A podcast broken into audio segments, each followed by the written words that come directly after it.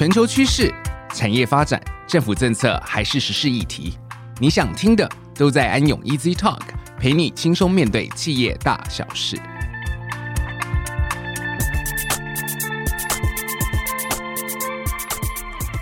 各位听众大家好，欢迎来到安永 Easy Talk 的安永企业家奖群英叱咤，我是安永联合会计师事务所审计服务部职业会计师王彦君。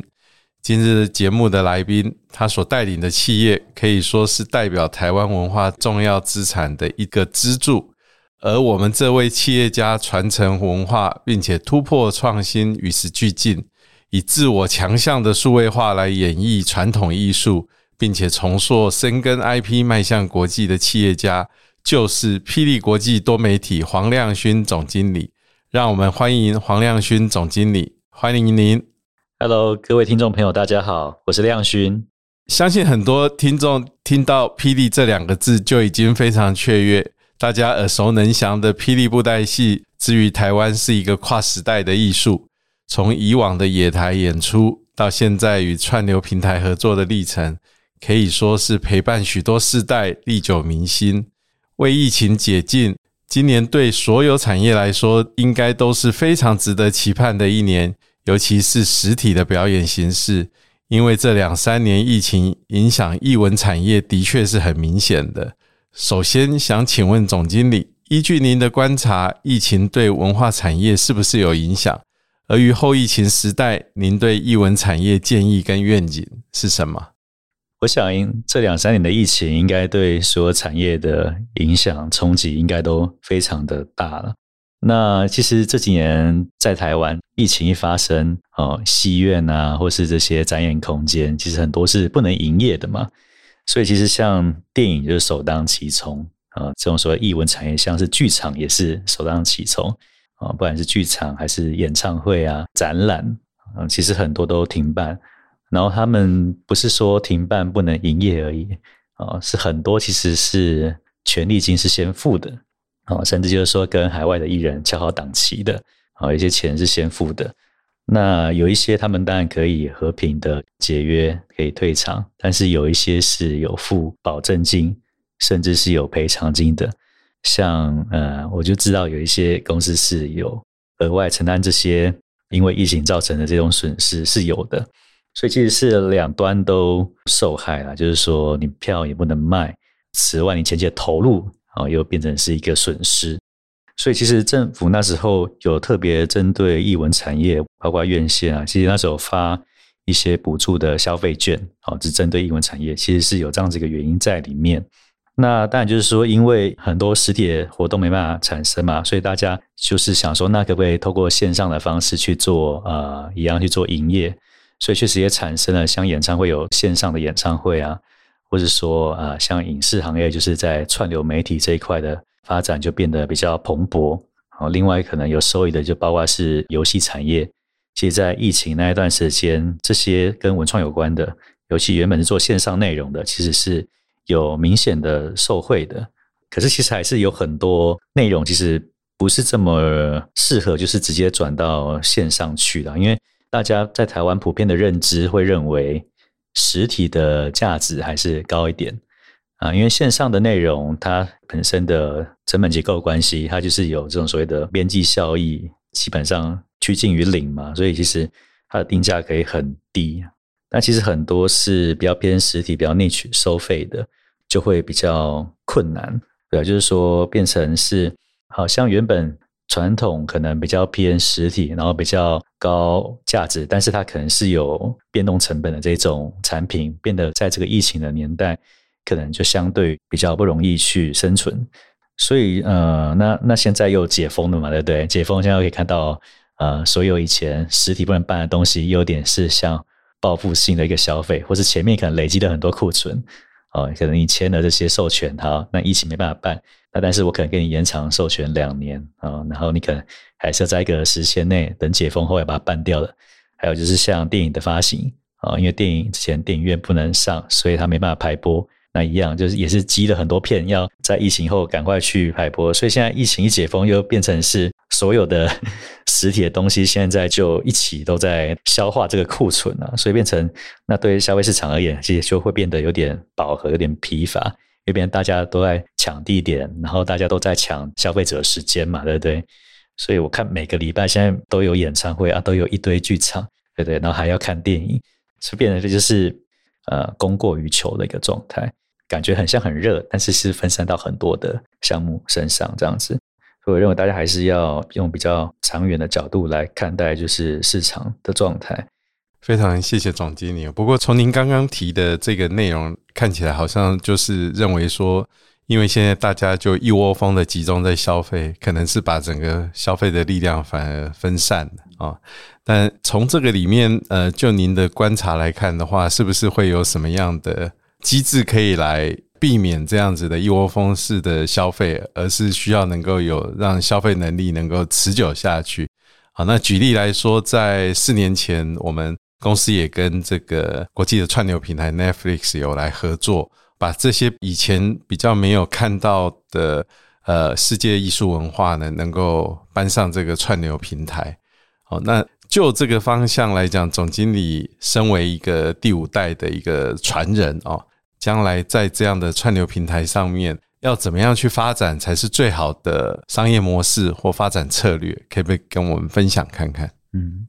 那时候上 Netflix 去做发行，其实还是比较像是宣传的角度啊，打市场的角度，就是说我本来因为主要市场在台湾就可以做这件事情了，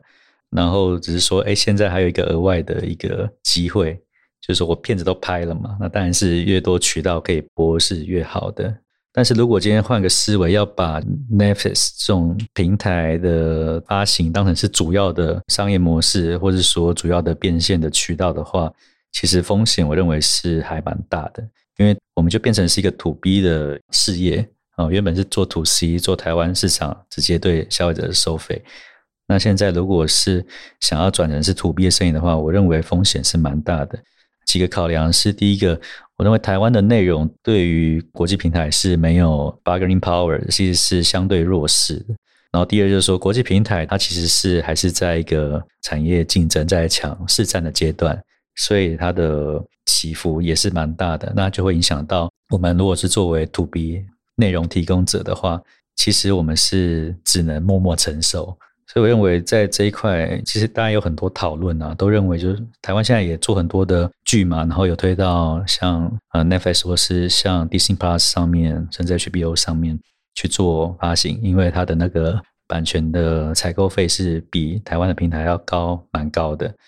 然后大家靠版权采购费可能可以去赚到可能以前想象不到可以赚到的钱，但是 我自己认为这并非长久之道了。以台湾内容提供者角度来看的话，其实整体我认为不见得是好事，可能是一个复合的赛局，我认为对，整体变成是一个复合的赛局在台湾这个内容产业里面，对啊，所以真正还是要第一个自己本土市场的一个基本的支持，我觉得是要的，一定要先至少在本土市场可以透过本土平台或是 2C 的销售有一定程度的回收。国际平台我认为是算是多元的销售渠道之一。是，非常谢谢亮总这么透彻的分析哦。刚刚你有提到就是说你还是认为，因为我们接下来谈到一点我们这个公司最重要的所谓的智慧财产权 IP 这一块，我想在我这个年纪啦哦，我相信现在整个年龄层呢，由于霹雳的再次的翻新呢，应该跟我也是同样的，对于素还真啊、叶小钗啊、一页书等等这些角色啊，都是充满了好奇，而且我知道也有非常多的动漫迷，他们都是非常迷恋这些角色的。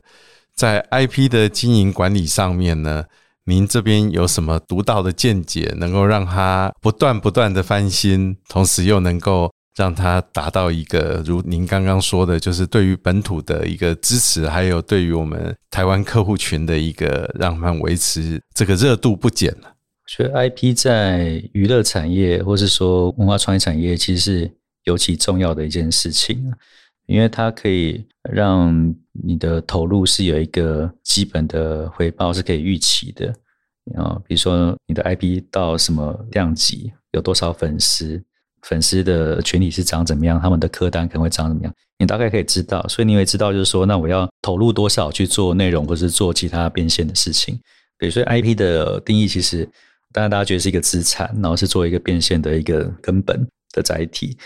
但是其实 IP 在经营事业上面，尤其是文化产业上面，其实意思就是说它可以比较知道我的那个资源的投入跟产出的一个预期啊，所以知道怎么样去做一个匹配这样子。所以 IP 会让文化产业可以比较稳定的去做经营这样子。对，那 IP 的营运分两个层面啊，一个是属于生产，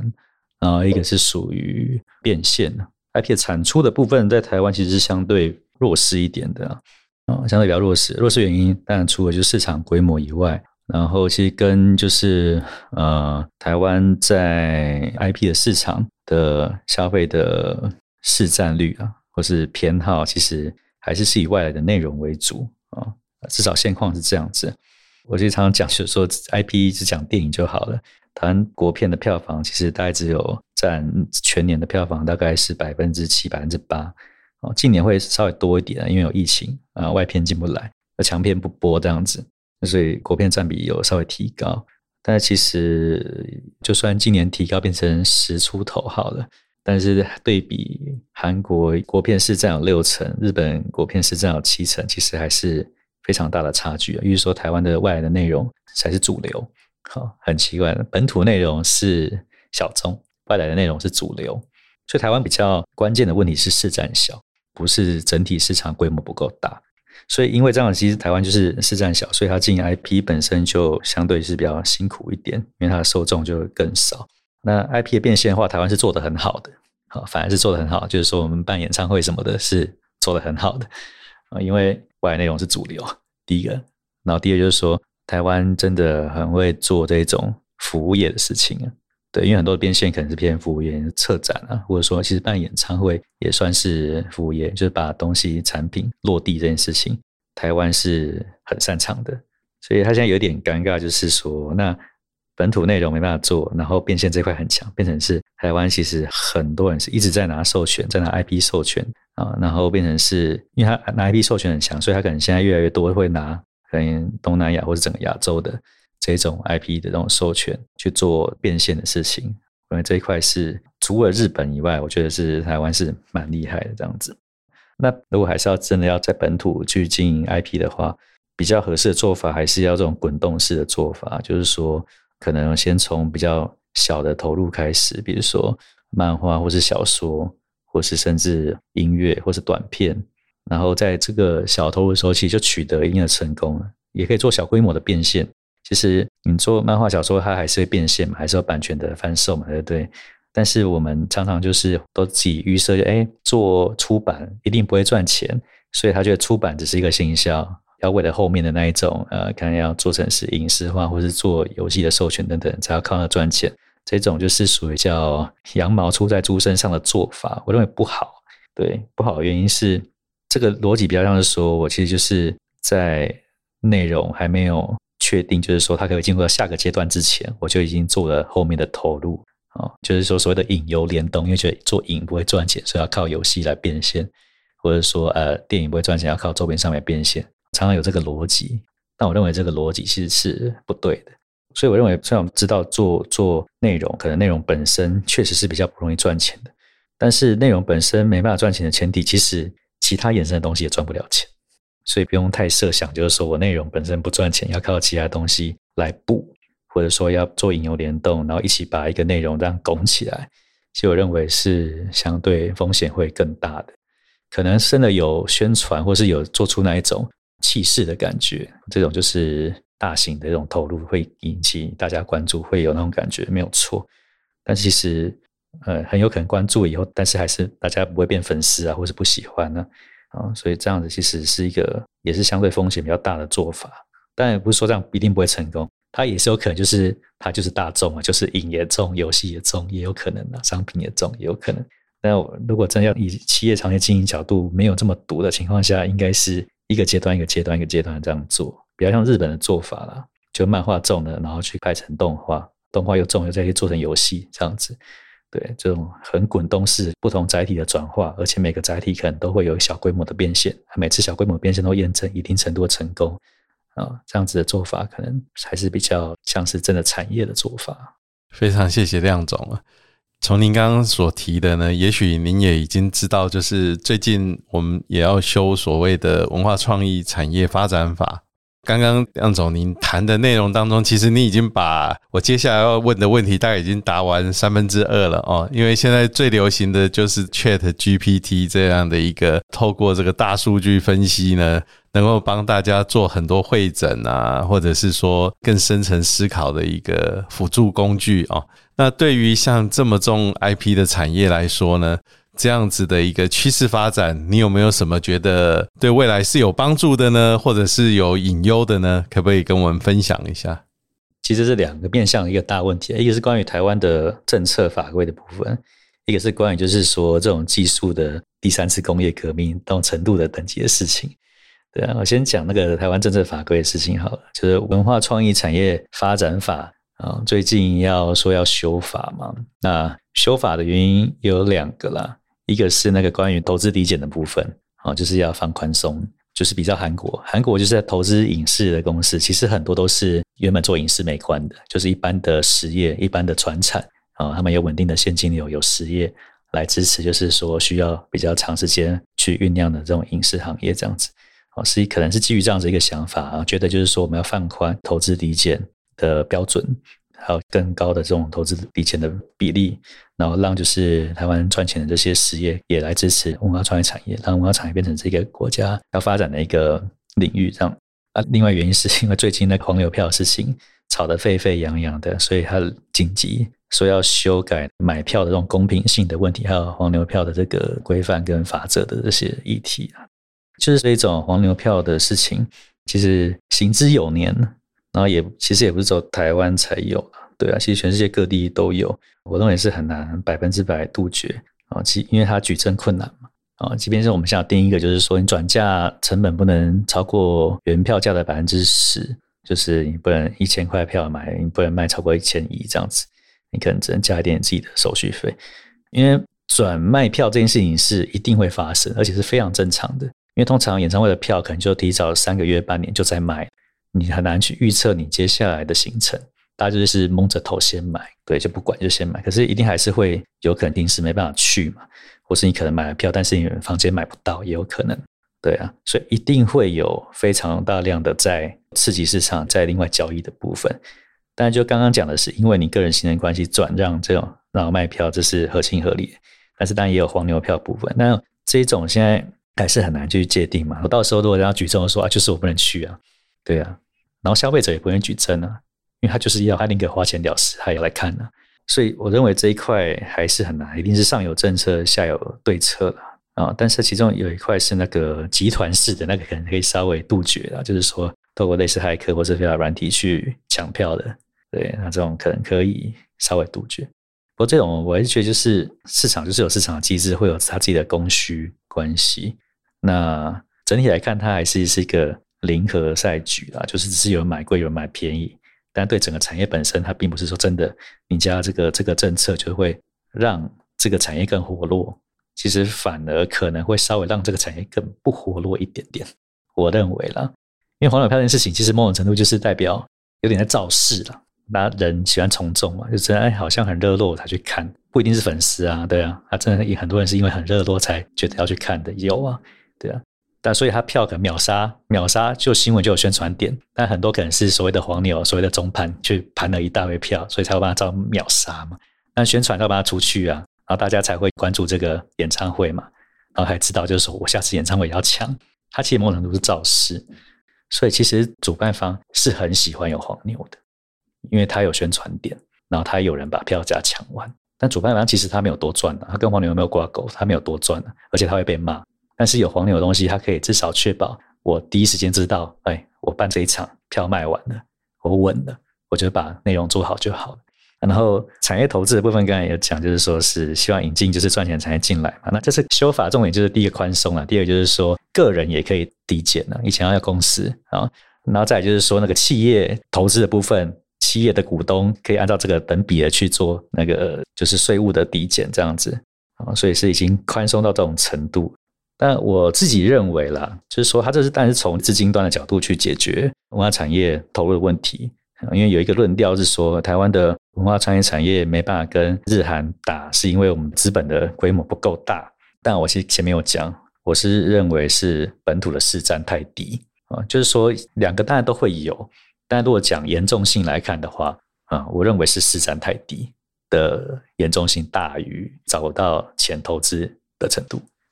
因为其实我们自己也投很多影视跟电影嘛，对不对？其实真的赚钱的项目绝对不乏投资，那不赚钱的项目，就看起来卖相不好的项目，其实也不应该被投资。对，就是一个不赚钱项目，然后如果只是因为投资抵减的关系，然后可能就是相对风险变小，然后去参与投资，他进去市场以后还是赔钱，有可能他就是一个没有效率的事情，在整个国家产值上其实是没有效率的事情。他理论上在投资市场的阶段，就是第一阶段的市场验证，理论上就应该要就不要让它发生。对，那我认为台湾的内容的量是太多，对，就是其实就是供过于求嘛，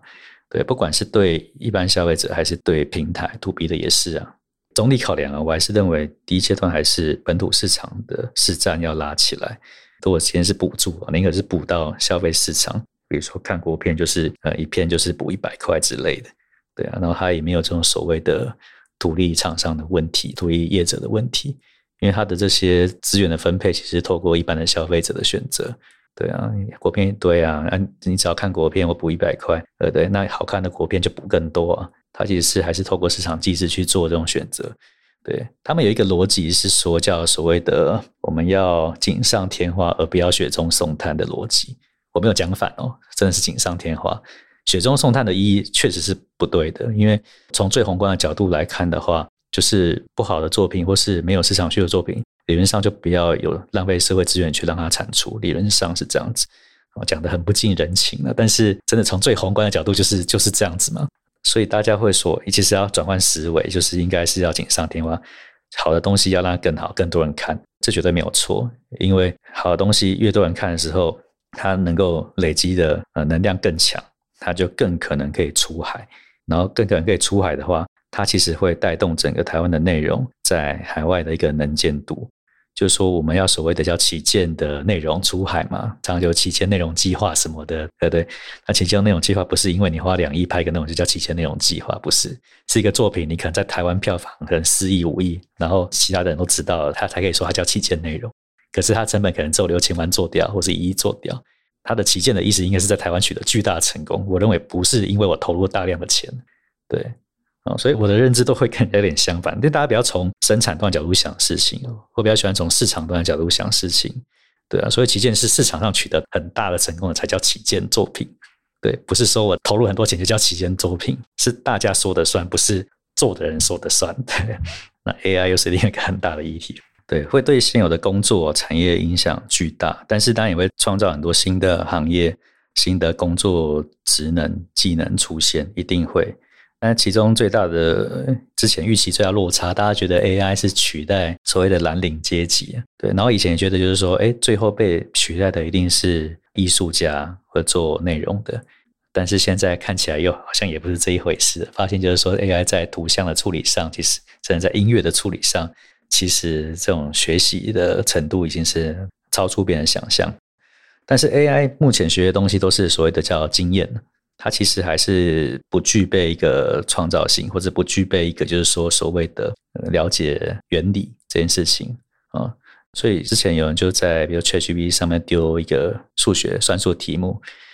比如说1928×567等于多少，它会算出来，但是那个答案其实是错的，但是会长得很像真正的答案哦，对，就是目前的 AI 啦，还没有办法了解就是背后的原理的事情，然后当然是会做出一个很像真的煞有其事的事情。然后 AI 其实目前可以处理事情叫做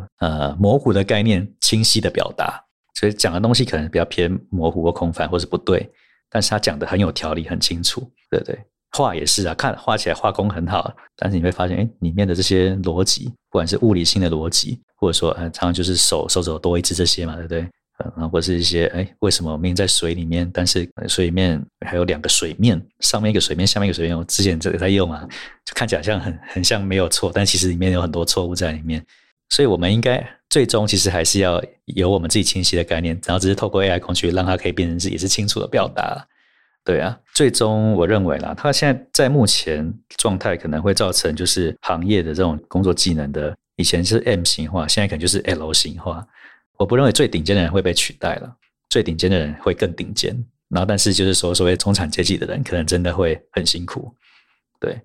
那就是说本来就是不大需要用 AI 处理事情的，本来就不大会被受影响。所以我自己认为会这样。再回到讲内容产业，以前是觉得内容产业应该是影响是相对小的，但其实现在看起来内容产业其实是影响最大的。因为就是图像处理的关系，影像处理的关系，再加上文本处理的，然后拿 AI 在写剧本啊，然后再拿 AI 在写歌词啊，然后画图啊，做影片啊，就会发现可以大量的减少人工。不能说它一定画对，但真的是大量的减少人工。因为以前画图是旷日费时的事情，那现在已经很多人都把 AI 纳入就是它的作业流程之一了。比如我随便讲，以游戏业好了，他们会有一个叫做概念美术。概念美术的时候，他们都就是用 AI 直接去做，他就一次跑10张图、20张图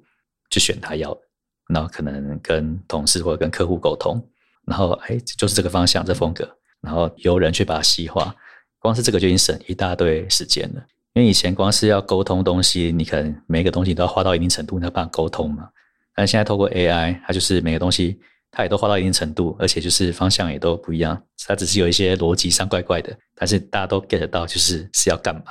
所以光是这个就减少很多产制流程，所以 IP 会很值钱，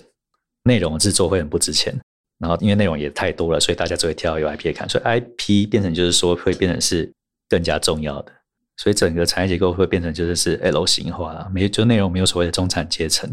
就是有 IP 的东西它的发明power是最强的，因为反正大家挑就是挑他以前有看过的。那内容的生产，然后可能这些制作公司什么的，真的是以前都还有所谓的工钱可以赚，现在可能就连工钱都赚不了什么，搞不好他们都自己 IP 公司自己就是找人把它做掉这样子。所以以后就是会趋向极端，但是反而也因为这样，就是说所谓的实体的内容反而有一个新的契机会出现，就是说因为线上内容太多太普遍，价值感越来越低嘛，对不对？所以大家回头去找真实或者具有仪式感的这种现场的表演的东西，这种东西反而某种程度又会再起来。所以我认为就是说做实体的内容或者做传统内容，搞不好也是一个契机，是一个契机，好吧？所以反正影响真的很大了。所以这三年真的变化超大。对，疫情已经变一次了，之前那个元宇宙 NFT 也变一次，然后现在 ChatGPT AI 又变一次。谢谢，我觉得总经理非常有条理的把整个那个随着我们不但是技术的进步的差异，同时也跟你们自己的产品的特性或者是跟你们的 IP 呢都有做一个很清楚的分析哦。我想最后我们可能问一个问题，就是我们非常荣幸呢有您担任我们这个安永企业家奖的得主，那想要请教总经理，在您参与的我们安永企业家奖以后呢，到现在您的企业经营呢，对您的经营上的帮助，或者是说您对这个社会的影响力的改变以及发展，是不是跟我们分享一下？我是在2019年的时候得到安永企业家奖的。其实在那个当下真的很难预期到会有这么多因为市场和技术的变化产生的这个议题出现啊。我记得那时候比较多的焦点是在讲就是企业永续啊，然后或者说在跟当年2019的得主是那个佳士得的陈董嘛，对不对？对，他在讲就是说产业的资源整合的事情。对，所以在台湾很多中小企业，然后其实可能在做类似的事情啊，然后需要蛮多的这种就是不管在生产端还是在销售端，其实都需要做资源的整并，才把它去打国际杯啦。简单讲，它整体营运效率也会比较好。其实这个是在整个文化或者整个影视产业也是最缺的事情，说实在的，所以就没有规模经济，市场也没有办法形成一个穿透力，才说本土内容市占很小，因为是有很多很小的零散的东西嘛，就没有办法形成一个是，对不对？那韩国、日本啊，他们就是虽然他们的内容公司也很多，但是他们都在做类似的事情，所以市场口味有办法被养成。他们有所谓他们自己的所谓的韩国 K-pop 的类型，日本动漫的类型很明确。那台湾自己的内容就是各式各样内容都很多很杂，所以不管是生产端还是制作端啊，就是说还是都是需要做这一种算是资源的整并，才有办法就是说再跨到更大的市场去，或者有更好的经营效率。所以那是那一年对我的经营事业产生比较大的一个理解的差异，对啊。那只是这3年啊，真的是那个市场的冲击还是太大，所以焦点又变成放在到底怎么去因应那一种市场变化这一块，对啊。可能就是说刚刚讲那部分比较是增加营运效率的问题啊，但是疫情啊还有就是 AI 啊已经不是营运效率的议题的，它比较是整个企业的那个商业逻辑啊，商业模式要重新定义的问题，所以变成是一个更大范畴的议题。谢谢，非常谢谢总经理非常完整的描述啊。非常感谢总经理今天对于这个整个这个传统文化产业在台湾的未来发展以及跟世界接轨的整个面向做了一个非常完整的论述，也非常开心听到布袋戏艺术在霹雳的求新求变下呢，可以持续的发扬光大，还真的要代替我们华人世界啊，要谢谢霹雳，让布袋戏在台湾能够源远流传。今天非常感谢黄亮勋总经理，安永 Easy Talk， 我们下次见。谢谢大家，我们下次见。